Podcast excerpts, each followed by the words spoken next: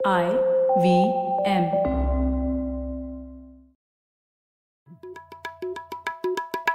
भाई हम हिंदुस्तानियों को बतियाना बड़ा पसंद है। बंगाली में अड्डा उड़िया में खोटी कन्नड़ा में हरटे और हिंदी में पुलियाबाजी। इस कला के लिए हमारी हर भाषा में एक शब्द है। तो प्रणय और मैं तो अक्सर मिलकर पुलियाबाजी करते ही रहते हैं। हमने सोचा कि आपको भी इसमें शामिल कर लिया जाए। तो आइए प्रणय और सौरभ के साथ करते हैं पुलियाबाजी। हेलो प्रणय एंड सौरभ कैसे हैं आप? बस मज़े में। सौरभ आप? बस बढ़िया एकदम प्रणय बढ़िया चल रहा है। तुम लोग बताओ आज के दिन किस बात पर चर्चा होने वाली है? हमने पुलियाबाजी पर इतिहास के बारे में तो बहुत बार बातें की है पर हमने कभी प्राकृतिक इतिहास के बारे में बात नहीं की है। तो आज सोचा कि क्यों ना ऐसे किसी गेस्ट से बात की जाए जो हमें प्राकृतिक और खास करके भारत के प्राकृतिक इतिहास के बारे में बता सके। तो आप क्या सोचते हैं इसके बारे में? बहुत सही बहुत सही। इस विषय पे मुझे तो बहुत कम पता है तो मैंने सिर्फ़ यही किताब पढ़ी है जिससे हम लोग बात करने वाले हैं उनकी किताब। तो डेफिनेटली मुझे जानना है इस बारे में और। हम्म, तो आज हमारे गेस्ट है प्रणय लाल जो एक बायोकेमिस्ट है और एक लेखक और एक आर्टिस्ट भी है। वो पब्लिक हेल्थ और पर्यावरण पर काम करते हैं। उनकी एक बहुत नई किताब एक आई है इनविजिबल एम्पायर जो वायरसेस की नेचुरल हिस्ट्री के बारे में है। पर आज हम उनसे बात करने वाले हैं, उनकी किताब इंडिका के बारे में, जिसमें भारतीय उपमहाद्वीप मतलब कि इंडियन सब कॉन्टिनेंट की नेचुरल हिस्ट्री के बारे में उन्होंने बहुत ही सरल और बहुत ही दिलचस्प तरीके से बताया है। तो आज हम उनसे ही बात करके जानेंगे और जो हमें नहीं पता है, हमारे देश की नेचुरल हिस्ट्री के बारे में। तो वेलकम प्रणय। थैंक यू धन्यवाद आप लोगों ने मुझे बुलाया पुलिया भाजी में। मैं बहुत आभारी हूँ। हाँ, तो शुरू से शुरू करते हैं प्रणय। आपकी किताब काफ़ी अलग है क्योंकि उसमें बहुत सारे टेक्निकल टॉपिक्स जैसे कि जियोलॉजी जिसमें जीव विज्ञान है, भूगोल, ये सारे अलग अलग टेक्निकल टॉपिक्स को जोड़ के आपने एक, बहुत ही सरल नैरेटिव प्रेजेंट किया है। तो विचार क्या था आपका इस किताब के पीछे? और इसका प्रोसेस क्या था आपका लिखने का? क्योंकि मुझे वो काफ़ी इंटरेस्टिंग लगता है कि आपने ये इवॉल्व कैसे हुई आपकी किताब? तो कुछ बताइए हमें प्लीज़ तो ये बहुत आसान सवाल भी है और कठिन भी है। मैं दोनों तरीके से इस सवाल को देखता हूँ। क्योंकि मुझे इसका पता नहीं है कि ये शुरुआत कहाँ से हुई थी, क्योंकि मुझे लगता है कि बचपन से मेरे पास कई सवाल थे। मैं वो बच्चा था जो क्लास को बढ़ाने के लिए और सवाल पूछता था, जो इरिटेट करते थे। मगर मेरे पास कभी कभी सवाल होते थे जो टीचर्स जवाब नहीं दे पाते थे और वो अहम सवाल होते थे। जैसे मैं पूछता था कि हमारा रेगिस्तान नॉर्थ वेस्ट में क्यों है या सुंदरबन बंगाल के खाड़ी की तरफ़ क्यों है और सुंदरबन क्यों नहीं है हमारे यहाँ? या रण ऑफ़ कच्छ इतना उसके ऊपर इतना मोटी सतह है जो नमक की है जो परत बन जाती है वो क्यों है वहाँ पे? और जगह क्यों नहीं है? तो ये सवाल होते थे और एक सवाल मैंने मुझे याद है जिसके लिए मुझे एक बहुत अच्छा करारा चांटा पड़ा था। वो ये था कि सबसे ज़्यादा बारिश बम्बई और पूना और गोवा के बीच में होती है। तो जो भी नदियाँ हैं वो उस दिशा में अरब सागर की तरफ़ नहीं बहती हैं वो बंगाल की खाड़ी की तरफ़ क्यों जाती हैं? हम्म, तो ऐसा क्या है? क्योंकि हमें बताया गया था कि बचपन में कि जो भी पानी का सूत्र होता है वो सबसे करीब जहाँ पे वो उसको उसको छोड़ सकता है वहीं पे वो करेगा उसी दिशा में हो जाएगा। तो बम्बई जो या पूना जो है वो समुद्र की से बहुत करीब है। इनफैक्ट बम्बई तो बिल्कुल ही समुद्र पे ही बना हुआ है। तो ऐसा कैसे होता है कि जो नदियाँ हैं बम्बई के जो उत्तर में आती हैं जो उत्तर से शुरू होती हैं वो गोदावरी बन जाती हैं तुंगभद्रा बन जाती हैं, भीमा बन जाती हैं, कृष्णा कावेरी बन जाती हैं। तो आप देखिए, तापी नर्मदा के बाद जो सबसे बड़ी नदी वेस्ट घाट्स में फ्लो करती है या उसके वेस्ट कोस्ट पे फ्लो करती है हमारे पश्चिम तट पर, वो चंद्रगिरी एक नाम की छोटी सी नदी है, उधर केरल और कर्नाटका को डिवाइड करती है। तो ये मुझे समझ में नहीं आता था कि ऐसा क्यों है। तो ये कई सारे सवाल थे जो कई जितनी भी पढ़ाई की और और सवाल बनते गए और मुझे लगता था कि इनकी जो, अगर इसका एक सवाल का उत्तर मिल गया तो कोई और जो सवाल है, उसका भी उत्तर ढूंढना है। तो सब एक ये लक्ष्य रहा था कि सवालों के जवाब ढूंढते रहने हैं। और फिर एक समय ऐसा आया कुछ दस बारह साल पहले कि मुझे लगा कि मुझे इसको लिखना चाहिए, क्योंकि अगर ये सवाल मेरे दिमाग में है तो औरों के भी शायद इसमें रुचि हो इनके सवालों के जवाब जानने के लिए। तो उसी दौरान मेरी मुलाकात कई बहुत अच्छे लोगों से हुई थी। ये जो सवाल के जो उत्तर थे वो सब बहुत अच्छे विख्यात लोगों ने दिए। जैसे प्रोफेसर अशोक साहनी साहब हैं जो इंडिया के सबसे मशहूर और सबसे यू नो जाने माने पेलियंटोलॉजिस्ट हैं। उन्होंने खूब शोध किया है डायनासोर्स पे मैमल्स पे रेप्टाइल्स पे प्लांट्स पे। बहुत बढ़िया फॉसल्स हैं उनके नाम पे उनके एक्सटिंक्ट एनिमल्स के जो स्पीशीज के नाम होते हैं उनके नाम से कई सारे हैं। तो उनकी छत्र छाया में मैंने बहुत कुछ सीखा। कई और लोग हैं, उनके ही स्टूडेंट्स हैं जिन्होंने मुझे बहुत सारा ज्ञान दिया इस बारे में। और फिर प्रदीप किशन हैं जो बहुत ज़्यादा अध्ययन करते हैं पेड़ों के बारे में और उनकी जो मगर रुचि है वो उससे पेड़ों से आगे भी जाती है। उनको मिट्टी में बहुत उनका रुझान है, चट्टानों में और जियोलॉजी में और लोकेलिटी में और जियोलॉजी में उनको बहुत रुचि है इन चीज़ों में। तो इन सब लोगों की जो इनकी संगत में बैठ के जब ये प्रश्न मैंने फिर से डिस्कस करने शुरू किए और फिर उनका भी विचार लेना शुरू किया तो कुछ एक अलग सा एक मज़ा आने लगा फिर ये जब लिखने लगा मैं तो और मज़ा आया। उसी उसी दौरान प्रदीप कृष्ण साहब ने ये बताया मुझे कि इसको चैप्टराइज करो। मैं पहले ये क्वेश्चन एंड आंसर की तरह लिख रहा था कि do you know way to find dinosaur bones यानी कि आपको डायनासोर के अवशेष कहाँ मिलते हैं? तो मगर मैंने सोचा कि ये पॉइंट अच्छा है, मुझे चैप्टराइज करके इनको युग दर युग लिखना है किस फिर तो मैंने जब इंडिका लिखनी शुरू की तो सबसे पुरानी चट्टान को लेके शुरू की, क्योंकि सबसे आसान वही होता है कि सृष्टि की संरचना कहाँ से हुई, हमारे धरती कहाँ से बननी शुरू हुई। पृथ्वी कैसे बनी, धरती कैसे बनी, पहला कॉन्टिनेंट कैसे बना, देश का सबसे पुरानी चट्टान कहाँ है, कहाँ हम देख सकते हैं तो एक क्रोनोलॉजी बन गई, एक क्रम बन गया पुरानी से नए तरीके की तरफ़ आने का। ये ऑर्डर बन गया किताब का कि इसी फॉर्मेट में इस किताब को लिखा जाए। बस इसी से मैं जब किताब लिखी गई और छपी, छपने का भी प्रोसेस तीन साल का था, साढ़े तीन साल का। उसके बाद फिर मुझे अच्छा लगा कि लोगों को पसंद आई, नहीं तो मैं लेखक नहीं हूँ कहीं से भी। मैं एक सामान्य एनजीओ में काम करने वाला आदमी हूँ। दिन में मैं टीबी और फेफड़ों की बीमारियाँ देखता था, रात को मैं किताब लिखता था। वाह!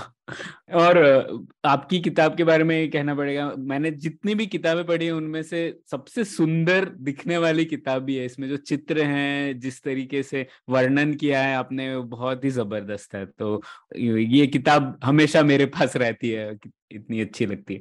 तो प्रणय, इससे मेरा एक सवाल था, एक सेंटेंस था आपकी किताब में जो मुझे अभी भी याद है कि आपने कहा था, जैसे भारत के दक्षिणी छोर से अगर आप उत्तर की ओर जाए तो मतलब दूरी के दृष्टिकोण से तो हम लोग 2000 3000 किलोमीटर जाएँगे। लेकिन अगर हम काल के दृष्टिकोण से देखें तो शायद लाखों वर्ष देख सकते हैं। तो ये आपने लिखा है, इसका अर्थ क्या है? किस तरीके से हम भारत के इस उपमहाद्वीप में लाखों वर्ष एक साथ दिख सकते हैं हमें? हाँ तो गुलजार साहब ने बहुत अच्छी तरह इसको लिखा है ना, सारी सदियाँ मैं जिया या उन्होंने एक दफे ये कहा था हाँ। बहुत अच्छे तो वो हमारे देश में कई जगह दिखता है। आप अगर जैसे बम्बई में हैं या पूना में हैं या बैंगलोर में हैं तो आपके सामने जो चट्टान है जो आपको दिखती है वो तीन बिलियन साल पुरानी है। उसका आंकड़ा जो है इतना जबर बड़ा है ये इसको समझने के लिए कि तीन बिलियन साल क्या होता है क्योंकि हमारी जो आयु होती है वो सत्तर अस्सी साल तक की होती है। हमारे लिए तो यही बहुत बड़ी लगती है। धरती इतनी पुरानी है और अगर आप इसको देखें अगर आप एक ट्रेन जर्नी लें कहीं से कहीं भी लीजिए आप बैंगलोर से अगर आप दिल्ली आ रहे हो तो पहले तो आप बहुत पुरानी एक उससे पहुँच निकलेंगे एक प्रोविंस से जिसमें चट्टाने जो हैं जो आपको नंदी हिल्स में जैसे बहुत अच्छी दिखती हैं हम्म। तीन बिलियन साल दो बिलियन साल तक की पुरानी है मगर जब आप थोड़ा नॉर्थ आएँगे करीब आप जैसे ही हैदराबाद एरिया को क्रॉस करने लगेंगे आप एक डेकन वाले एरिया में आ जाएँगे। डेकन लावा फ्लो आता है। वो साठ और सत्तर मिलियन साल पुराना है। उसी की वजह से डायनासोर का विनाश होना शुरू हुआ था। उसके बाद उनका डिक्लाइन शुरू हुआ। और वहाँ पे आपको दिखता है कि जैसे बम्बई और पूना और पूरे सेंट्रल महाराष्ट्र में आपको लेयर्ड केक वाले वॉल्केनिक हिल्स दिखते हैं हम्म, जिसमें आपको यानी कि लाइंस हम्म। दिखती हैं। तो हम्म। यानी कि वो एक लेयर बाय लेयर बनी थी। उसके बाद इतनी लेयर की लावा फ्लोज हुई कि वो बनते गए और एक के ऊपर एक वो पहाड़ बनते गए। तो जब आप उसको क्रॉस करेंगे, फिर आप पहुँचेंगे समझिए मध्य प्रदेश, वहाँ पे अलग विंध्यन रेंज आ जाती है। विंध्यन बड़े अलग, खूबसूरत, पुराने मरीन हिल्स हैं। और आप जैसे ही दिल्ली पहुँचने वाले होते हैं, आपको, जरा से वेस्टर्न साइड पे आपको दिखेगा मथुरा और फरीदाबाद, जैसे ही आप स्टेशन पहुँच रहे होंगे, आपको छोटे छोटे लाल हिल्स दिखेंगे। वो अरावली के हैं, जो फिर से दो बिलियन साल पुराने क्वार्टजाइट हिल्स कहते हैं उनको। बहुत ही पुराने, बड़े ग्लासी लुकिंग हिल्स होते हैं। अगर आप रॉक को थोड़ा हथौड़ी से तोड़े तो आपको दिखेगा कि उसमें एक ग्लास का लुक आता है। बड़े शार्प और बड़े शाइनी उसका फीचर होता है। और दिल्ली पे जब आप पहला कदम रखते हैं, दिल्ली रेलवे स्टेशन पे, जो पीली मिट्टी है, वो बहुत ही नई है। जब भारत टकरा चुका था तिब्बत से जो हमारा जो आइलैंड था जो फाइनली क्लोज कर गया हम्म। वहाँ से जो मिट्टी निकली और जो नदियाँ बड़ी बड़ी बनी हमारी यमुना गंगा और जो नदियाँ थी जो सेडिमेंट लेके आई वो जो है वो ये पीली मिट्टी। तो ये जो मिट्टी हमारे दिल्ली में अभी है ऊपर की तरफ़ वो अबाउट यू नो एक मिलियन से हंड्रेड थाउज़ेंड ईयर्स की मिट्टी है और फिर उसके ऊपर नई परत बनती जाती है। क्योंकि सेडिमेंट तो रिवर से आ ही रहा है और विंड से भी आ रहा है तो नई परत बनती जा रही है। तो आप कहाँ बैंगलोर से दिल्ली अगर आप आते हैं तो करीबन सबसे पुरानी चट्टान इंडिया की और सबसे नई निर्मित जो मिट्टी है, उसके ऊपर आप अपना पहला कदम रखते हैं। तो एक छोटी सी जर्नी में आपको ये नज़र आ जाता है। और कितने तमाम जानवर इन चट्टानों में अभी भी रिज़र्व हैं और जब ये बन रहे थे तो उनके ऊपर कैसे विशाल काय जीव और छोटे छोटे जीव सब उत्पन्न हुए, पैदा हुए, मरे। और वो जो कहानी है, वो मुझे बड़ी बहुत सुहानी लगती है। मुझे लगता है इतने इतने सारे और जीव जंतु हैं जिनके बारे में हम नहीं जानते उनके अवशेष अभी भी चट्टानों में हैं और पता नहीं कब कौन सा नया एक मिल जाएगा उसकी एक अद्भुत कहानी। तो ये भी एक चीज़ है कि जैसे नर्मदा आप क्रॉस कर रहे थे तो नर्मदा एक एक टाइम पे बहुत बड़ा एक बे होता था एक बहुत बड़ा एक सी वे जिसको कहते हैं बहुत चौड़ा मुँह था। तो वो ज़मीन को धक्का मार मार के जो आगे इंडिया जब बढ़ रहा था तब नर्मदा का जो जो मुँह था वो बंद होता गया वो नदी बन गई। पहले नहीं तो वो एक विशाल का एक बे के तरह था एक बहुत बड़ा जैसे अरब सागर है इतना हम्म, बड़ा खाड़ी खाड़ी थी हाँ काफ़ी बड़ी खाड़ी थी जो अब छोटी होके एक खुद नदी बन तो ये सब चीज़ें हैं जो बहुत अजीब गरीब हैं बड़ी सोचिए अगर भारत नहीं टकराता तिब्बत से और एक आइलैंड होता तो हम एक ऑस्ट्रेलिया की तरह प्रांत होते। सिर्फ़ छोटी हमें गंगा जमुना कुछ नहीं होता। सिर्फ़ कावेरी और ये थोड़ी नदियाँ होती तो बिल्कुल ऑस्ट्रेलिया जैसा होता। जैसे मरे एंड डार्लिंग रिवर्स हैं ऑस्ट्रेलिया में वैसी नदियाँ हमारी होती हैं। और जैसे आपका पर्थ है वैसा बॉम्बे होता वेस्टर्न ईस्टर्न साइड पे जैसे आपका मेलबर्न और सिडनी है वैसा हमारा चेन्नई और कैलकटा होता है ऐसा कुछ होता। आई मीन पता नहीं वहाँ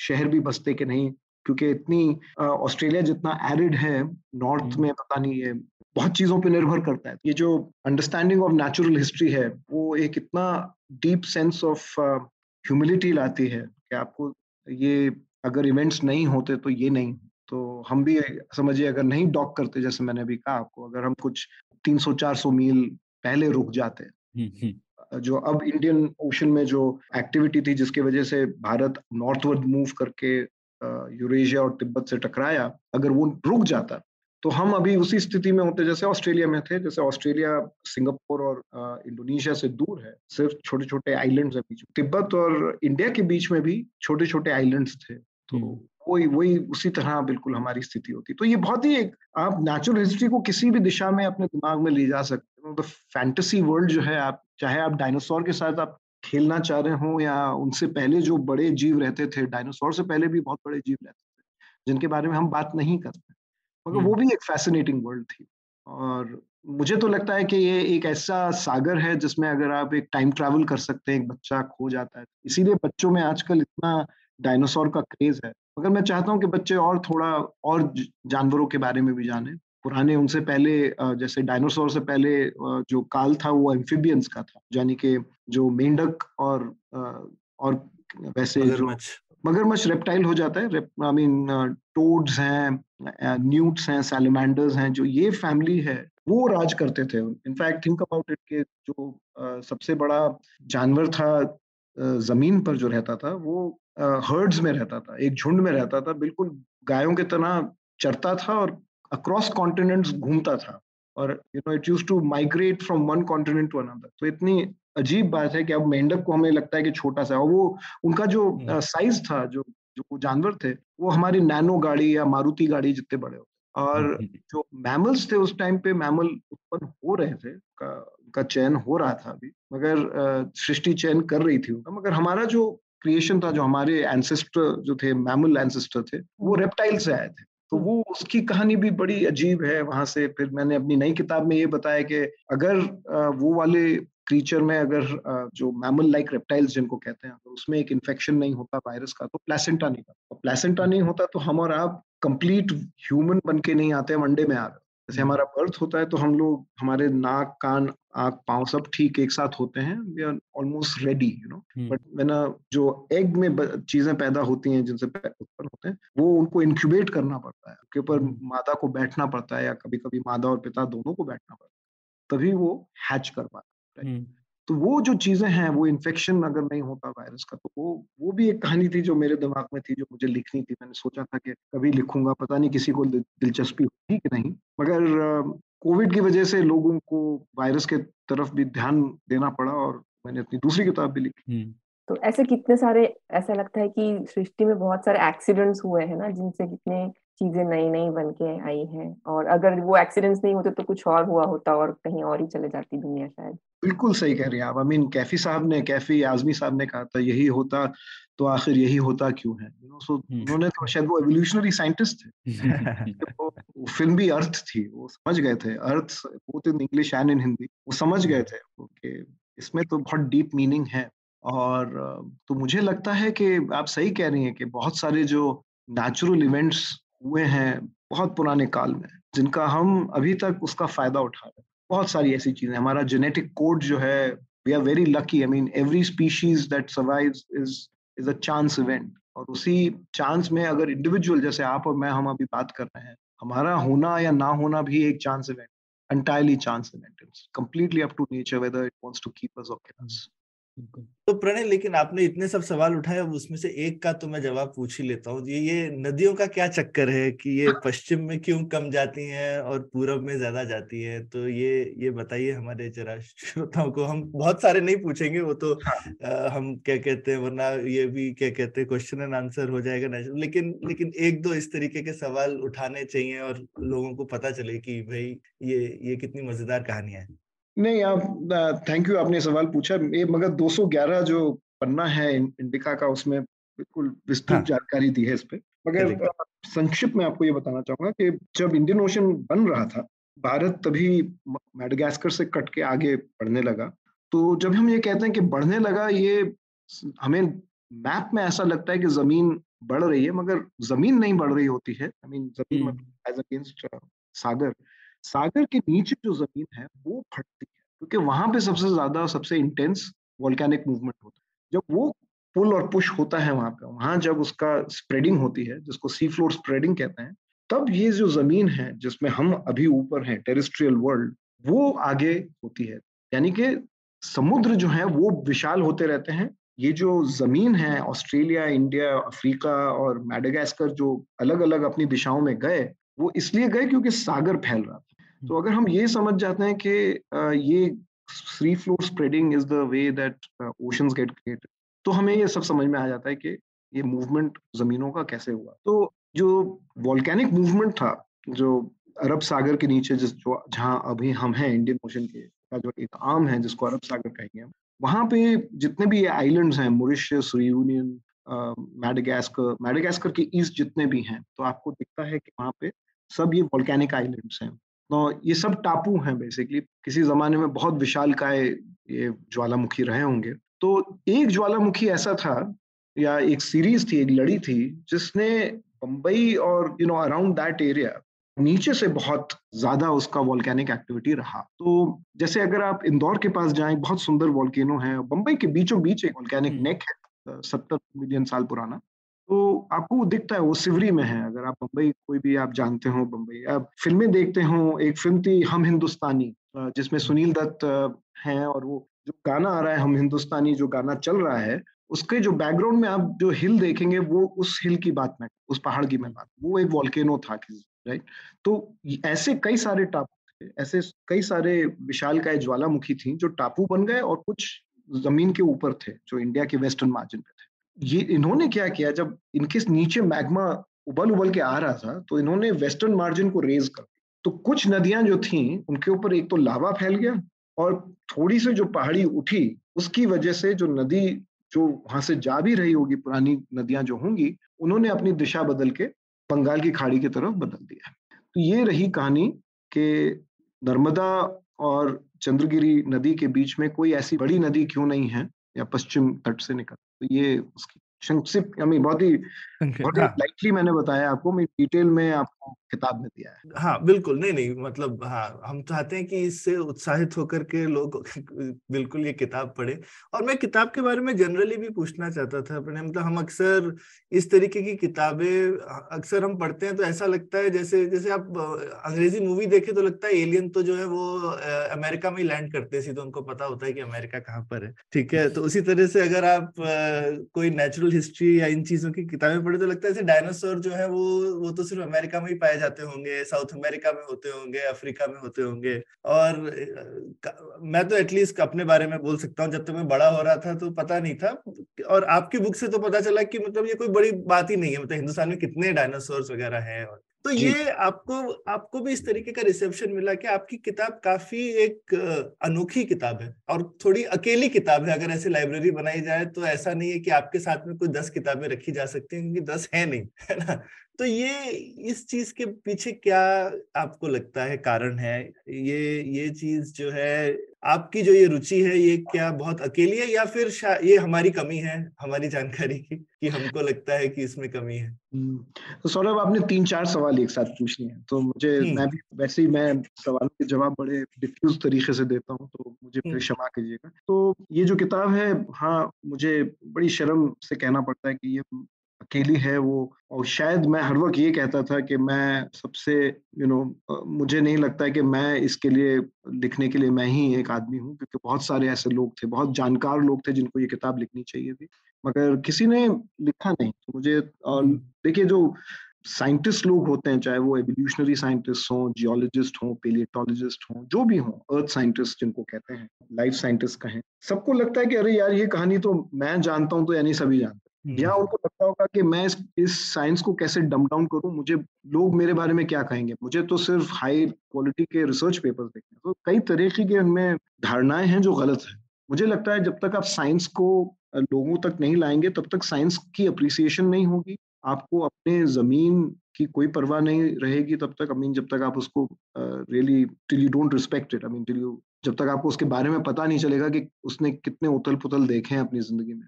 और दूसरी गलत धारणा ये है कि आप बहुत हाई लेवल हाई क्वालिटी के साइंटिस्ट भी हो सकते हैं और पॉपुलर साइंस कम्युनिकेटर भी हो सकते हैं। तो ये कुछ जो हमारे यहाँ एक डिवाइड है इस देश में कि साइंटिस्ट या डॉक्टर या कोई भी जो हाई टेक टेक्निकली साउंड अपने आप को समझता है लगता है कि मैं अपना स्तर थोड़ा गिरा दूँगा अगर मैं इसमें नीचे, अगर जनरल बात मैंने कर। वो एक बहुत बड़ी समस्या है, मैं आप देखते अभी पिछले चार हफ्तों में तीन बड़े साइंस फेस्टिवल हुए, एक नागपुर में, एक भोपाल में और एक हैदराबाद। तीनों में यही बात दोहराई गई है कि हमें, हमारे वैज्ञानिकों को एक तो लोगों से बात करना नहीं आता है, पॉलिसी मेकर से बात करना नहीं आता है। तो इतनी गलत धारणाएँ हैं, चाहे वो वैक्सीन को लेके हों या क्लाइमेट चेंज को लेके हों। और सबकी जो जड़ है, वो ये है कि हम इंटरडिसिप्लिनरी साइंस को नहीं समझते हैं और ये जो समस्याएँ हैं, वो कहाँ से उत्पन्न हुई हैं? तो एज अ रिज़ल्ट बिकॉज़ हमारे साइंटिस्ट का भी जो बेस है जहाँ वो सोसाइटल यू नो जिस एनवायरमेंट से वो लोग इमर्ज करते हैं वो भी एक uh, कई मिथ्याओं से बना है। और मुझे नहीं लगता है कि हमारे यहाँ कटिंग एज साइंस इसलिए होती है नहीं होती है क्योंकि हम लोग एक बहुत माइक्रो लेवल पे अपनी रिसर्च करते हैं। तो एक ये भी एक बहुत बड़ा प्रॉब्लम है और आपने सौरभ बहुत सही कहा कि इससे पहले जब तक जुरासिक पार्क सीरीज़ चल रही थी सबको लगता था कि अमेरिका में ही डायनासोर्स है। मगर इंडिया में भारत में आप गुजरात महाराष्ट्र मध्य प्रदेश में जाइए इतने बढ़िया फॉसिल साइट्स मिलते हैं आपको डायनासोर के। आप तेलंगाना आंध्र प्रदेश नॉर्थ वेस्ट बंगाल चले जाइए, आपको अर्ली रेप्टाइल्स और एम्फिबियंस जो मैं आपको बता रहा था 370 और 255 साल के बीच के जो काल था, वहाँ पे बहुत अच्छे आपको मिलते हैं। और भारत एक ऐसा देश है जहाँ पे आपको द वर्ल्ड ओल्डेस्ट रॉक सबसे पुरानी मिट्टी, सबसे पहले एविडेंस ऑफ़ लाइफ सब मिल जाते हैं। और जैसे मैंने आपको पहले बताया था कि even the youngest rocks are in India so एक, अगर एक विंजिप वर्जन आपको चाहिए पूरी भूगोल का और पूरी नेचुरल हिस्ट्री का, भारत ऑस्ट्रेलिया और शायद साउथ अफ्रीका तीन ऐसे देश हैं जिनके पास इतनी अच्छी सामग्री है इन इन सब चीज़ों को दिखाने की। Uh, मेरा बेटा है वो जब छोटा था तो पंद्रह साल का हो गया मगर पहले क्या करता था उसने दस उसके पास फॉसल्स थी उसने एक बहुत बढ़िया डब्बे में उसको रखा हुआ था और वो भारत की पूरी कहानी दस फॉसल से बता हम्म, सबसे हम्म, हम्म। पुरानी फॉसल ये है और हम्म। ये सिंगल सेल्ड ऑर्गेनिज्म एक जो बहुत ही छोटे कीटाणु हैं जो अब भी पाए जाते हैं उनकी एक फॉसल थी और फिर उसने ग्रेजुअली बड़े डायनासोर एक ह्यूमन बोन और फिर मैमल बोन और ये सब पूरा उसने दस उसमें कुछ 200-200 मिलियन साल के अंतर पे उसने फॉसल्स इकट्ठी की और वो कहानियाँ सुनाता था सब अपने दोस्तों को। मुझे लगता है ये छोटे म्यूज़ियम जो हमें बनाने चाहिए हर अगर हमारा जैसे दक्कन इतना सुंदर है या बैंगलोर इतना अच्छा है हर प्रांत हर प्रदेश हर शहर उसकी अपनी एक नेचुरल हिस्ट्री है जो अलग है। उस पे हम लोगों को कोई विशाल म्यूज़ियम नहीं बनाने चाहिए। मैं तो कह रहा हूँ दो कमरे तीन कमरे के या एक खुला कॉरिडोर भी मिल जाए आप वहाँ पे आप सिर्फ़ चट्टाने इकट्ठी कीजिए और बोन्स जो फॉसल्स हैं, उनको इकट्ठी कीजिए, उसको, उसके ऊपर बस आप रखिए उनके ऊपर बहुत अच्छा एक मानचित्र बनाइए, बहुत अच्छा एक एक इंटरप्रिटेशन एक पोस्टर बनाइए कि ये पत्थर क्या कह रहा है, इसकी कहानी क्या है। जब तक हम ये नहीं करेंगे छोटे छोटे म्यूज़ियम पूरे देश में ना हो, हर यूनिवर्सिटी में इट शुड बी कंपलसरी और हर डिपार्टमेंट में एक कमरा नहीं दे सकते आप, मुझे तो लगता है होना ही चाहिए। यू शुड नो मुझे तो लगता है कि you should know the ground on which you stand आपको उस ज़मीन की कहानी आपको पता होनी चाहिए। जब तक आपको वो नहीं पता है आप उस ज़मीन के साथ खिलवाड़ नहीं कर वही हो रहा है। नेचुरल हिस्ट्री की प्रॉब्लम यह है कि हम वो हिस्ट्री भूल गए हैं नेचर को भूल गए हम अपनी हिस्ट्री कार्व आउट किए जा रहे हैं और वो गलत है। इसीलिए ये जो पुशबैक्स हो रहे हैं चाहे कोविड हो या जोशी मठ हो या फॉरेस्ट फायर्स हो ये सब एक उसी आ, आ, एक विशेष साइकिल है जो वापस हमें यू नो काटने के लिए आ रही है if I can use that word तो आप एक तरीके से कह रहे हैं कि हमें साइंस कम्युनिकेशन पे बहुत ध्यान देने की ज़रूरत है हमारे देश में क्योंकि हम वैसे तो बहुत टेक्नोलॉजी के बारे में बातें करते हैं बट कहीं ना कहीं बेसिक साइंसेस में शायद और ये बहुत ही इंटरडिसिप्लिनरी साइंसेस में शायद हम इतना अच्छे से कम्युनिकेट नहीं कर पा रहे हैं जैसे आप बता रहे थे मैं तो दो चीज़ें इससे पहले कहना चाहूँगा कि साइंस कम्युनिकेशन इंप्रूव करने से जब तक साइंटिस्ट पब्लिक से बात करें उससे पहले भी दो और चीज़ें हैं। एक कि साइंटिस्ट खुद हमारे यहाँ अभी इतना सक्षम नहीं है कि वो साइंस के बारे में बोल सके। क्योंकि यहाँ पे अभी तक मैं आपसे, मुझे तो लगता है कि 80-90 प्रतिशत हमारे जो साइंटिस्ट हैं, वो पुरानी किताबें पढ़ के ग्रेजुएट करते हैं, पीएचडी करते हैं और उसके बाद उनका पढ़ना लिखना खत्म हो जाता है। उनकी लेक्चरिंग और किसी तरह कोई पेपर छापने की एक प्रक्रिया शुरू कटिंग एज साइंस कोई नहीं करता। ये कटिंग एज भी नहीं, अगर आप साइंस की एक फिलॉसफी जो होती है कि ये क्यों हो रहा है? इवन जिज्ञासा जो है हमारे, मैंने बहुत कम जागरूक और जिज्ञासा वाले प्रोफेसर देखे हैं या टीचर्स देखे हैं हमारे देश में। एक सिलेबस होता है, वो सिलेबस कंप्लीट करना होता है। तो मुझे तो लगता है एक तो वो सिस्टम का और सिस्टम के अंदर जो कम्युनिटी है टीचिंग कम्युनिटी उसका एक फॉल्ट है। दूसरा मुद्दा यह है कि जो विद इन डिपार्टमेंट्स हैं और विद इन डिसिप्लिन हैं, वो बातें नहीं होती है। और तीसरी बात यह है कि हमारे यहाँ साइंटिस्ट को कहा जाता है कि आप बाहर बात नहीं करेंगे, क्योंकि हर चीज़ जो है, वो खुफिया होती है। दो कारणवश, एक तो इसलिए खुफिया है कि साइंटिस्ट अपने आप कॉन्फिडेंट नहीं है कि उसके पेपर की चोरी हो जाएगी। नॉट दैट साइंटिस्ट इतनी अच्छी रिसर्च कर रहा है कि वो यू नो कोई और कर लेगा। वो, क्योंकि बिटवीन साइंटिस्ट इतनी रैट रेस है कि वो कोई हाई क्वालिटी वाली रैट रेस नहीं है। It is like only just कि मेरा नेक्स्ट लेवल का वो हो जाएगा। प्रमोशन यू नो कि आपको पाँच पेपर लिखने थे तो आपका अगला पेपर छपना है, जो भी छपना है।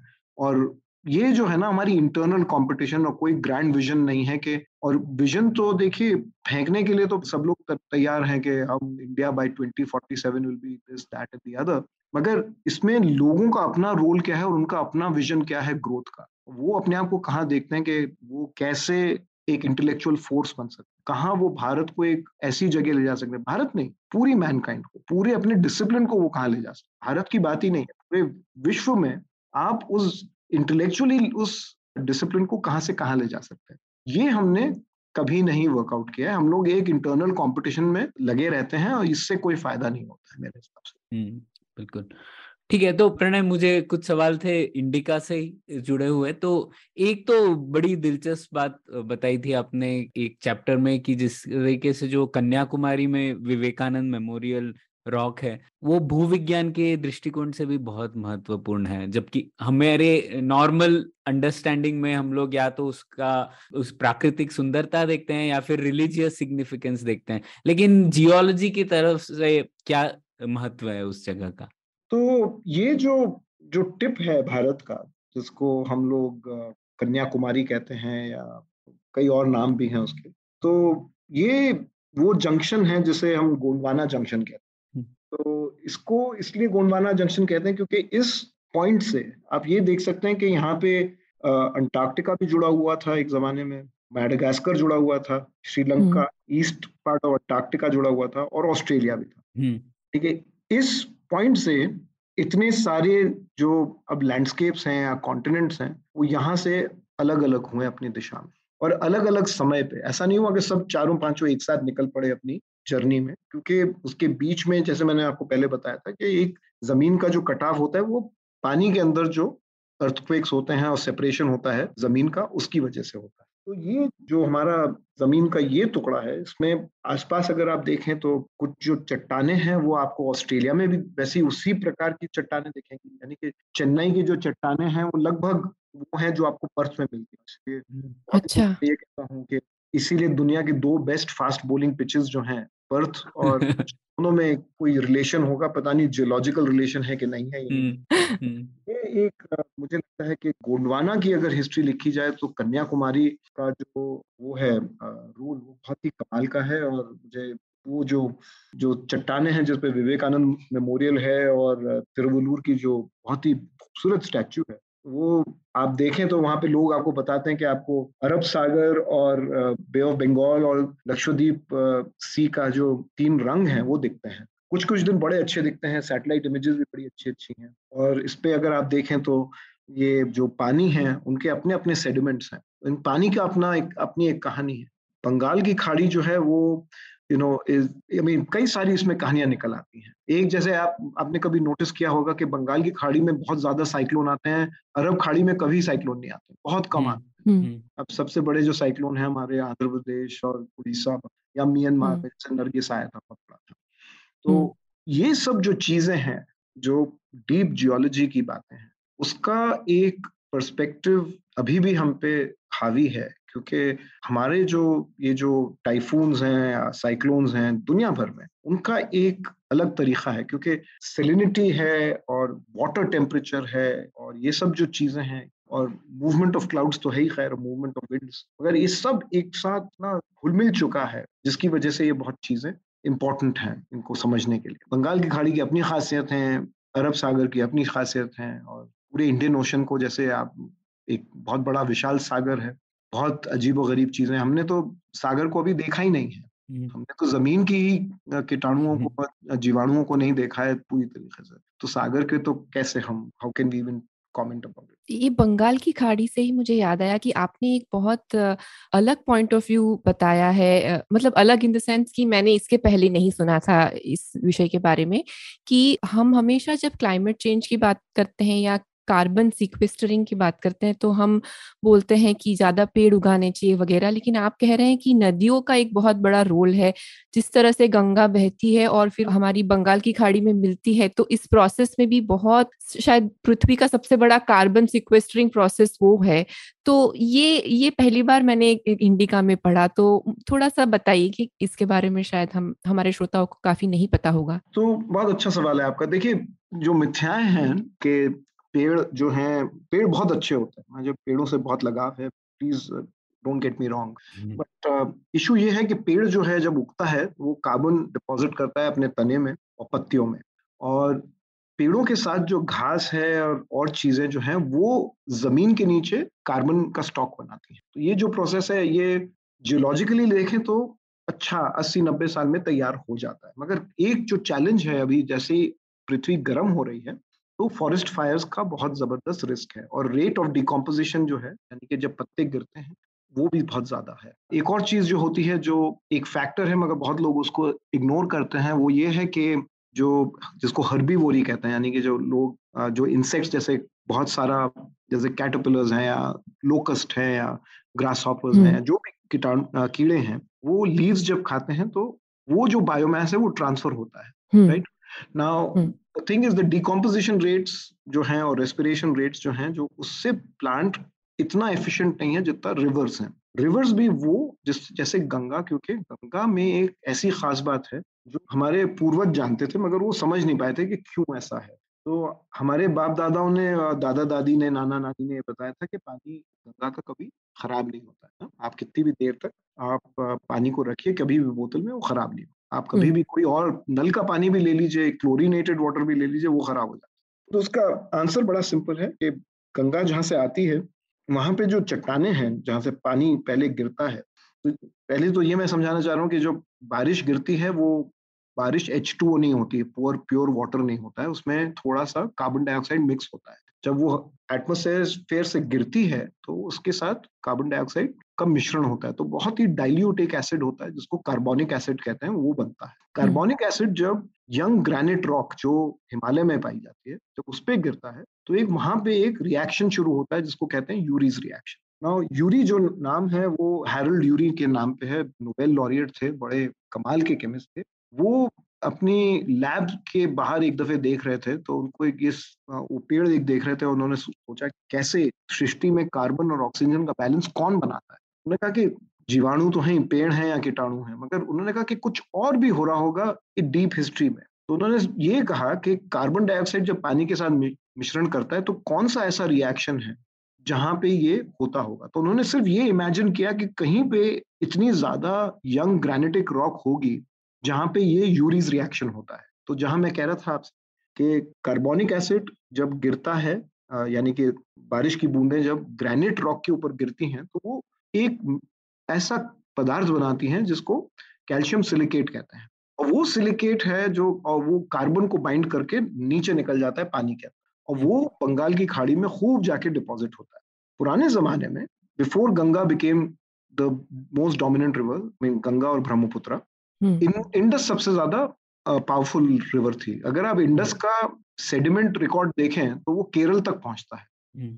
केरल अच्छा। तक यानी कि इतना पावरफुल रिवर होती थी किसी जमाने में इंडस हमने इंडस पे इतने बाँध बना दिए हैं इतने ज़्यादा कि हम उसमें पानी ही नहीं बहता है आप कई जगह ऐसी हैं पाकिस्तान में जहाँ पे आप इंडस को क्रॉस कर सकते हैं आपको अपना पाँव बिना गीला किए क्योंकि पूरा एक रेगिस्तान सा बन जाता है गर्मियों में। क्योंकि पानी को रोक दिया गया है ठीक है? अगर इस पानी को हम खोल दें तो बहुत फ़ायदे होंगे क्लाइमेट के हिसाब से। और जो गंगा है जिसका एसिडिफिकेशन बहुत हो रहा है उसको भी हमें रोकना है। ब्रह्मपुत्रा जो है उसका भी हमें जो चीन बाँध बना रहा है उसको भी हमें रोकना चाहिए। This is for the global good अगर हम सृष्टि का जो बैलेंसिंग इक्वेशन हैं अगर हम उसको देखें तो उसके हिसाब से साउथ एशिया की जो रिवर्स हैं उनका बहुत ज़बरदस्त महत्व है और हमको ये बहुत सीरियसली लेना चाहिए कि जो सेडिमेंट फ्लो है वो कार्बन बेरी करता है और न्यूट्रिएंट साइकिल में बहुत ज़्यादा उसका योगदान है। हम्म। तो छोटे में प्रणय में समझूं तो बेसिकली जो हमारा मानसून है इन वे राइट वो आता है खूब ज़बरदस्त बहता है हिमालय के ऊपर गिरता है और वो आसमान से कार्बन लेता हुआ गिरता है जी। और फिर वो चट्टानों पे गिर के उसका सेडिमेंट बन जाता है जो कि नदियाँ उनको लेकर के समुन्द्र में डिपॉजिट कर देती हैं ये छोटे में संक्षेप में। हाँ मगर ये अभी भी हो रहा है क्योंकि जैसे स्नोफॉल हो रही है या ड्यू गिर रही है तब भी ये प्रोसेस चल रहा है। यानी कि any form of any form of बारिश ही नहीं बारिश के बाद आती है फ्रॉस्ट आती है स्नो आती है वो भी अभी तक चलता रहेगा। तो ये प्रक्रिया चलती रहती है। मानसून में सबसे ज़्यादा दिखती है क्योंकि बारिश से हम हम अपने आप को आ, समझ जाते हैं ना कि बारिश से पानी आ रहा है और वो बिल्कुल। आप समझ जाते हैं कि कार्बोनिक एसिड कार्बोनिक एसिड क्या है? आपकी कोक और पेप्सी की जो बॉटल है वो बहुत हाईली कॉन्सेंट्रेटेड कार्बोनिक एसिड है। अगर ये बहुत ही डाइल्यूटेड है आप ये जबान खोल के कभी उसको बारिश में खड़े रहिए तो आपको एक अलग सा स्वाद आएगा मगर इंटरेस्टिंग सा स्वाद आता है। यही हम्म। जो जो बारिश की भीनी भीनी खुशबू है वो इसीलिए बार बार आती है क्योंकि वो carbonic acid is acting on the humus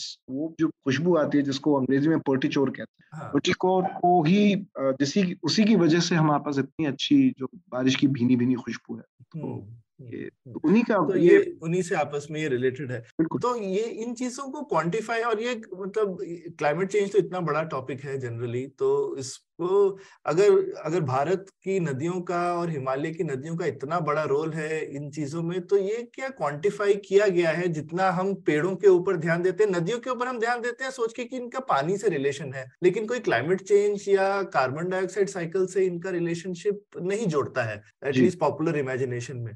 तो ये ये सिर्फ़ कम्युनिकेशन की कमी है या फिर इन चीज़ों की क्वांटिफिकेशन ठीक से नहीं किया गया है गणित ठीक नहीं है जिसकी वजह से इस इन चीज़ों के ऊपर उतना ध्यान नहीं दिया जा रहा है। गणित है, मगर उसको एक तरह से एकत्र नहीं किया गया है। तो इसीलिए क्लाइमेट साइंटिस्ट में भी बहुत क्योंकि कोई पेड़ के लिए अपना वो यू नो उसका रुझान पेड़ की तरफ़ होता है। कुछ लोग कहते हैं कि ओशंस में बहुत ज़्यादा कार्बन बेरियल होता है। मैं उसको मानता हूँ। बहुत लोग कहते हैं, मैं जैसे बहुत खिलाफ हूँ कि डेजर्ट्स को ग्रीन करना चाहिए। डेजर्ट्स का जो रोल है वो क्लाइमेट चेंज में बहुत पॉजिटिव रोल है नेगेटिव रोल नहीं है। तो hmm. इसके बाद कभी ये बात कभी और करेंगे मगर अभी जो कंसेंसस है या कोई एक दृष्टिकोण है एक अग्रीमेंट होना चाहिए लोगों का वो सही नहीं है क्लाइमेट चेंज को लेकर कि कौन सी स्ट्रेटेजी काम करेगी और क्या करना चाहिए। अभी जो एम्फोसिस है 80 से 90 प्रतिशत वो है जिसमें पब्लिक की स्वीकृति है। जैसे वन संरक्षण करो, सब लोग खुश होते हैं कॉरपोरेशन खुश हैं लोग खुश हैं सिविल सोसाइटी खुश है, सब लोग खुश हैं। तो देर इज़ नो प्रॉब्लम मुझे उसमें कोई बुराई नहीं लगती है, मगर ये देखिए, जैसे मैंने आपको बताया कि फॉरेस्ट फायर्स और डिकम्पोजिशन ये जो चीज़ें हैं, इसमें कार्बन रिलीज़ बहुत जल्दी हो जाता है। हमारा कार्बन कहाँ से आता है? ज़मीन के बहुत नीचे की सतह यू नो लेयर्स से आता है। डीप कार्बन होता है कार्बन बहुत गहरा जैसे ऑयल है वो कई किलोमीटर नीचे होता है हम उसको निकाल के जला रहे हैं और फिर हम उसको एक्सपेक्ट हम्म। करते हैं हम ये उम्मीद करते हैं कि पेड़ जो हम सतह पे लगाएँगे उससे कार्बन अब्जॉर्प्शन होगा मगर ये जो अब्जॉर्प्शन है वो वापस हमें गहराई में डालना है यानी तो अगर सरफेस पे रखेंगे तो ये फिर से एटमोस्फेयर में रिलीज़ हो जाएँगे ठीक है अभी नहीं तो 80 साल बाद जब पेड़ मरने लगेगा उसको हमने किसी और तरीके से यूज़ किया तो उसका रिलीज़ तो होना ही है हम्म। कार्बन को हम वापस दो तीन किलोमीटर नीचे कैसे डालें, जो हम कैप्चर करना चाहते हैं। ये एक समस्या है, जिसके लिए अभी कोई ग्लोबल कंसेंसस नहीं है। लोग इधर उधर की बातें कर रहे हैं, मगर सबसे ज़्यादा जो पैसा जा रहा है, जब भी आप अभी देखिए, वर्ल्ड इकोनॉमिक फोरम में एक बहुत बड़े एक हमारे उद्योगपति ने यह कहा कि मैं कई करोड़ पेड़ लगाऊँगा। तो मुझे लगा कि ये तो आई मीन पेड़ लगाने से नहीं, आपको पेड़ नहीं, जंगल लगाने चाहिए। पेड़ के साथ आपको घास लगानी है उसके साथ काई लगानी है उसके साथ छोटे छोटे और श्रब्स लगाने हैं लताएँ लगानी है तब काम बन पेड़। अकेले लगाने से एक लाइन से कोई फ़ायदा नहीं होता किसी का फ़ायदा नहीं होता पेड़ का भी फ़ायदा नहीं पेड़। बिल्कुल कैद हो जाते हैं उस एक लाइन से लगने में तो मेरा मेरा मानना यह है कि जो साइंस है वो अभी कॉन्ट्रोडिक्टरी है साइंस है मगर कोई ऐसा इंस्टीट्यूशन नहीं है बॉडी नहीं है जिसने ये कहा है कि ऑब्जेक्टिवली ये असेस किया है कि हमें कहाँ कौन सी लोकेलिटी पे क्या करना चाहिए। मेरे हिसाब से और ये मैं हर वक्त कहता हूँ अपने स्टूडेंट से जहाँ पे भी मैं टॉक हूँ कि हर लैंडस्केप का एक रोल होता है कार्बन या क्लाइमेट कैप्चर के लिए क्लाइमेट चेंज के लिए। हर हर एक लैंडस्केप जो आपको बेहद बंजर ज़मीन लगती है वहाँ पे भी ऐसा कुछ हो रहा है जिसके बारे में आपको नहीं पता। राइट तो उसी उसी चीज़ को लेके अगर हम इसके इसके बारे में सोचें कि चाहे लैटराइट ज़मीन है या आपके बैंगलोर के इर्द गिर्द जो चट्टाने हैं आपको दिखता होगा वहाँ पे तो कोई पेड़ नहीं लग रहे हैं बहुत जगह तो वो बिल्कुल ही गंजी हैं। मगर उसमें भी एक ऐसा मज़ा है कि आई मीन मज़ा मतलब कि कैसा रिएक्शन चल रहा है ऑफ़ ग्लोबल कॉन्सिक्वेंस जिसे हमें रिस्पेक्ट करनी चाहिए। बिल्कुल। तो आप कह रहे हैं कि हर इकोसिस्टम का वैल्यू है और हर इकोसिस्टम का एक रोल है जो हमें रिस्पेक्ट करना चाहिए। जी बिल्कुल एब्सोल्युटली तो आपकी फ़िलहाल एक जो नई किताब आई है इनविजिबल एम्पायर जिसमें आपने वायरसेस की नेचुरल हिस्ट्री के बारे में बताया है और अभी हम कोविड के से भी गुजरे हैं और आप पब्लिक हेल्थ पे भी बात करते हैं तो कुछ इंसाइट्स हैं आपकी जो आप शेयर करना चाहेंगे ये सबको जोड़ते हुए कि कुछ पब्लिक पॉलिसी के एंगल से हम क्या कर सकते हैं? पब्लिक हेल्थ में फ्यूचर एपिडेमिक्स के लिए क्या प्रिपेयर कर सकते हैं? इस लाइंस पे अगर आपकी कुछ इंसाइट आप शेयर करना चाहेंगे या अपनी किताब के बारे में और कुछ बताना चाहेंगे? हाँ ज़रूर। देखिए जो किताब लिखी गई थी वो कोविड के दौरान लिखी गई थी जब ए, मैं इससे पहले एक स्वयंसेवी संस्था जो जन स्वास्थ्य पे काम करती है उसमें काम करता था। और हमारा जो स्पेशलिटी थी वो फेफड़ों की बीमारी थी। जो हमारे जो डॉक्टर्स थे हमारे ऑफ़िस में वही कह रहे थे कि सब जो कीटाणु हैं उनको एक्सटर्मिनेट कर देना चाहिए रेडिकेट कर देना चाहिए। मुझे लगा ये तो बड़ी ये बात सही नहीं है बिकॉज़ मैंने मुझे लगा कि इवन वायरस के इतने सारे बेनिफिट्स हैं और देखिए जो वायरस अभी हमको अफेक्ट करते हैं जिनते अभी हम जानते हैं कुछ साढ़े पाँच हज़ार वायरसेस के बारे में हमें जानकारी है। उनमें से कुछ 200 ऐसे वायरस हैं जो हमको किसी तरह अफेक्ट करते हैं, जिनमें से सिर्फ़ 30 ऐसे हैं जो सीरियस वायरसेस हैं, जो हमको बहुत सीरियस डिजीजेस देते हैं। तो कहाँ तीस है और कहाँ तीस, पाँच हज़ार पाँच सौ में से कुछ बहुत ही कम आंकड़ा निकलता है। और ये हमने क्योंकि शोध सिर्फ़ अपने इर्द गिर्द किया है, हमने ये नहीं देखा कि छोटे छोटे जानवरों में कौन कौन से वायरस पाए जाते हैं, हमें ये नहीं हमें तो ये भी नहीं पता था कि हमारे बॉडी में कौन कौन से वायरसेस रहते हैं जो हमारे शरीर में संतुलन करते हैं। जैसे एक मेरा चैप्टर है थोड़ा मजैया सा है कि हमारे पेट में अगर बैक्टीरिया है जो हमारा फ़ूड डाइजेस्ट करता है तो ऐसा क्यों नहीं होता कि हमारे पेट क्यों नहीं फट जाता है? अगर हमने ज़्यादा खाना खा लिया तो पेट फट जाना चाहिए क्योंकि इतनी गैस बनी है तो उसको संतुलन कौन रखता है? वो वायरस रखता है। और मैंने जैसे अभी आपको बताया कि जो ह्यूमन प्लेसेंटा है या मैमल का प्लेसेंटा है वो तो वायरस की देन है वायरल प्रोटीन है जो प्लेसेंटा बना। जो हमारे जो हाथ पाँव हैं इसका जो संरचना की है वो वायरल जीन ने की है। तो बहुत सारी चीज़ें जो हैं जो डीप पास्ट में एक वायरल इन्फेक्शन द्वारा हुई थी या किसी और छोटा सा एक एक्सीडेंट था या इंसिडेंटल इवेंट था जिसकी वजह से ये चीज़ें हुई। हम्म। इसको मद्देनजर रखते हुए हम ये नहीं कह सकते कि सब कीटाणु खराब हैं इनको हमें मैस स्प्रे करके इरेडिकेट कर दें। तो मैंने ये कहानी इसलिए लिखी मैं सिर्फ़ ये हम्म। जागरूकता लाना चाह रहा था कि बहुत सारी चीज़ें हैं बहुत सारी सर्विसेज़ हैं जो बहुत सारी नेचुरल सर्विसेज़ देते हैं वायरसेस और viruses and along with bacteria दोनों के एक जय और वीरू की कहानी है हम्म। जो है अगर हम नहीं समझेंगे तो हम समझिए अपने आप को भी नहीं समझ रहे हैं ये याद रखिएगा कि हमारी जो बॉडी में जितने अगर 100 सेल अगर हमारी बॉडी में हैं तो 130 बैक्टीरिया वायरसेस फंजाई और और जो कीटाणु हैं छोटे छोटे वो हमारे साथ रहते तो 30 प्रतिशत सेल्स जो हैं वो ज़्यादा है। उनकी सेल सेल पर सेल मगर क्योंकि हम्म। हमारी कुछ सेल्स जो हैं वो बहुत बड़ी हैं। जैसे फैट सेल्स जो हैं वो कुछ ग्राम की हो सकती हैं बहुत बड़ी होती है। हमारे हाथ जितनी बड़ी भी होती हैं फैट सेल्स तो उसकी वजह अच्छा। से सेल्स का जो ह्यूमन सेल्स का जो मास है यानी कि वेट है वो बहुत ज़्यादा है। कीटाणु तो बहुत छोटे होते हैं। मगर उनकी जो मात्रा है वो इतनी है वो हमसे तीस प्रतिशत ज़्यादा है। तो हमें उनसे लड़ना नहीं है उनके साथ ही रहना है वही हमारा वो हमारे भागीदार हैं हम उन पे निर्भर हैं वो हम पे निर्भर है और इसी पार्टनरशिप को हमें रिस्पेक्ट करना है। We can't be at war with the microbial world ये, ये मैंने किताब में लिखा है कि हम लोग ये जो माइक्रोब्स के साथ लड़ाई करते हैं ये बिल्कुल हाँ। ही गलत चीज़ है इसको हमें छोड़ देना चाहिए। ये और broad spectrum antibiotics for example मैं इसके काफ़ी खिलाफ हूँ। और दूसरी चीज़ जो मुझे लगता है कि हमें करना चाहिए वो हमारी जो हमारी सभ्यताओं में बहुत खराब खराब शब्द हैं किसी भी चीज़ के लिए। हमारे पास कीड़े के लिए हर चीज़ एक कीड़ा ही होता है। बीटल के लिए कुछ नहीं है सेंटीपीड के लिए कुछ नहीं है ठीक? कई तरह की मक्खियाँ होती हैं कुछ साढ़े तीन सौ प्रकार की मक्खियाँ होती हैं हम सब चीज़ों को मक्खी कहते हैं। फ्रूट फ्लाई जो है जो हमारी सब्जियों और फलों को यूटिलाइज करती है उसको भी मक्खी कहते हैं। तो। सोचिए कि हर चीज़ काई होती है बैक्टीरिया का कोई शब्द ही नहीं है हिंदी में सब कीटाणु है anything which is small is कीटाणु। राइट जीवाणु। तो हमारे पास जो शब्द है वो काफ़ी अपशब्द जैसे हैं। काई यानी कि एल्गे भी काई है साइनोबैक्टीरिया भी काई है फंगस भी काई है क्योंकि वो सब एक से दिखते हैं और हरे होते हैं तो उसको काई बुलाते मुझे नहीं हम्म। लगता ये सही है। अब अगर हम साइंटिफिकली रिस्पेक्ट करना चाहते हैं सृष्टि को तो हमें थोड़ा सा इसको अलग ढंग से देखना चाहिए। हर चीज़ बग नहीं होती है। मीन ये शब्द जो है ना बग। बग मतलब बहुत ही घटिया शब्द है। आप आप ये कहना चाहेंगे कि तितली भी बग है और बीटल भी बग है और जो चीज़ सुंदर है उसको भी बग कहते हैं ये गलत बात है। सो so, मैं थोड़ा इससे नाराज़ हूँ कि हमारी साइंटिफिक कम्युनिटी भी इससे उनको इस पे ऐतराज नहीं होता है। क्योंकि जब तक ये शब्द बदलेंगे नहीं तो हमारा उनका जो उच्चारण है और जिस तरह से हम उसको हम वैल्यू देते हैं वो नेगेटिव वैल्यू ही है। So nothing in nature is there for respected. You know हम ही एक रिस्पेक्टेबल क्रीचर हैं, बाकी सब पेस्ट है बग है क्रिटर है, ये गंदे गंदे शब्द मेरे हिसाब से। अंग्रेज़ी में देखें तो और चलिए उन्होंने तो देने शुरू कर दिए अच्छे शब्द वायरस है या जो भी है अलग अलग हमने तो वो भी नहीं किया नहीं ये इस इस चीज़ पर हम आज की चर्चा के अंत पर आते हैं। मन तो कर रहा है कि बात करते रहें, पर हमें पता है कि समय कम है हमारे पास इस चर्चा के लिए। पर आज तो बहुत कुछ सीखने को मिला, पहली बात तो ये और दूसरी तरफ़ सिर्फ़ सीखने को नहीं मिला आपसे एक नई तरीके की जिज्ञासा का, जिज्ञासा की प्रेरणा मिली, मैं ये बोलूँगा।